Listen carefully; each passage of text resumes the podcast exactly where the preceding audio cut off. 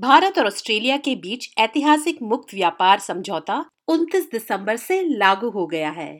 इस संबंध में हाल ही में उत्तर प्रदेश से एक प्रतिनिधि मंडल ने सिडनी का दौरा किया।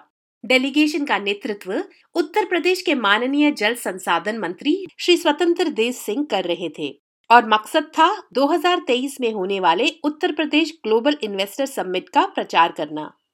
यूपी ग्लोबल इन्वेस्टर समिट 2023 आदरणीय प्रधानमंत्री नरेंद्र मोदी जी के रिफार्म परफार्म तथा ट्रांसफार्म के मंत्र को लागू करते हुए उत्तर प्रदेश में जो फाइव ट्रिलियन की बात किए हैं, उसमें उत्तर प्रदेश का योगदान हो सके। इसलिए आदरणीय योगी जी ने वन ट्रिलियन उसमें जोड़ने का काम किया है। इसीलिए इस उद्देश्य से राज्य सरकार योगी जी के नेतृत्व में 10 से 12 फरवरी 2023 तक प्रदेश की राजधानी लखनऊ में यूपी ग्लोबल इन्वेस्टर समिट 2023 आयोजित कर रही है। हम लोग सिडनी में इसलिए आए हैं, यहाँ के इन्वेस्टरों को आमंत्रित करने के लिए और लक्ष्य लिया है कि प्रदेश में 10 लाख करोड़ रुपए से अधिक निवेश हो। इसी का कई देशों में हम लोग जा रहे हैं, लगभग 19 देशों में और 25 आकर्षक नीतियाँ लागू की गई हैं, जो विभिन्न सेक्टरों में निवेश आकर्षित करने के लिए हम लोग 25 सेक्टर चुने हैं।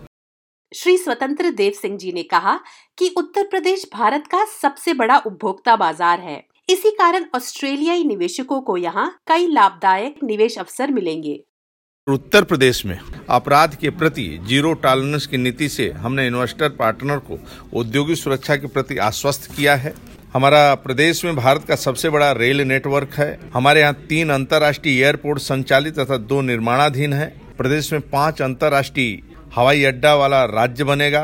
देश में की जीडीपी में उत्तर प्रदेश का आठ प्रतिशत योगदान है और जनसंख्या की दृष्टि से देश का सबसे बड़ा राज्य होने के नाते उत्तर प्रदेश भारत का सबसे बड़ा उपभोक्ता बाज़ार है।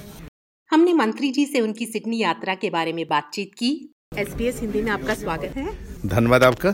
श्रोताओं को ये बताइए कि आपका मुख्य उद्देश्य क्या है सिडनी आने का?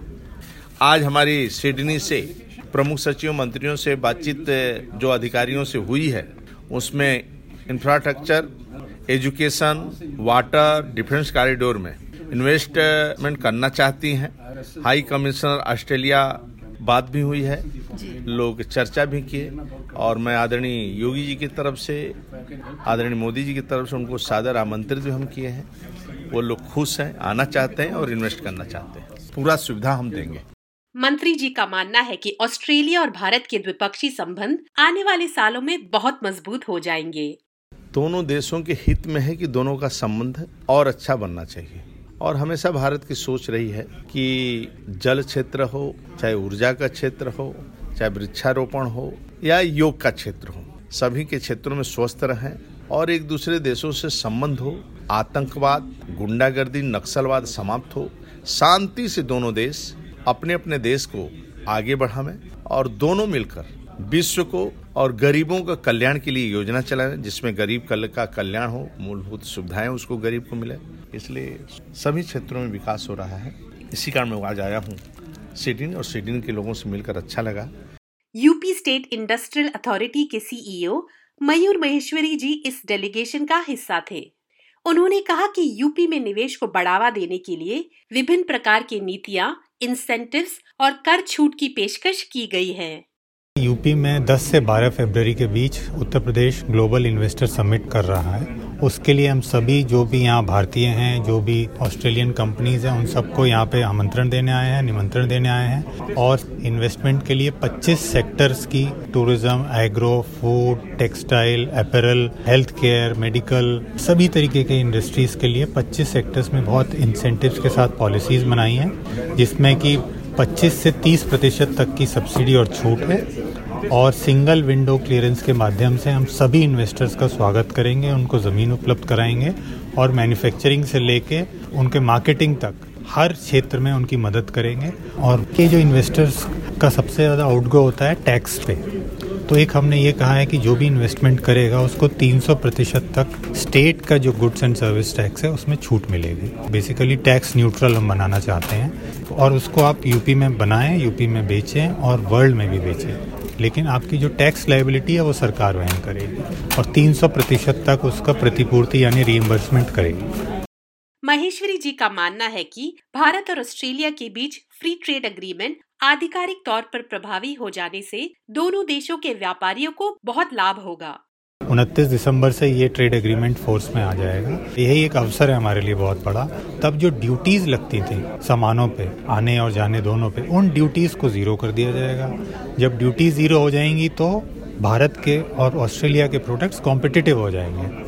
तो उसका जो हम दोनों देशों को जो लाभ होगा ट्रेड को डबल करने में और इसी प्रकार से जो हमारी लाइबिलिटीज़ हैं वो ख़त्म हो जाएँगी। तो ये जब लाइबिलिटीज़ ख़त्म हो जाती हैं तो ये मुनाफे में तब्दील हो जाती हैं। और मैं आपके चैनल के सभी श्रोताओं को इसी का एक निमंत्रण भी देता हूँ कि उत्तर प्रदेश की विकास की जर्नी में सभी को मैं आमंत्रित करता हूँ कि आइए उत्तर प्रदेश में इन्वेस्ट करें। तो हमारी एक इन्वेस्ट यूपी डॉट ओ की एक साइट है, उस पर जाएँ और उस पर सभी लिंक्स उपलब्ध हैं, सभी अधिकारियों के, हम तक सब पहुँच सकते हैं।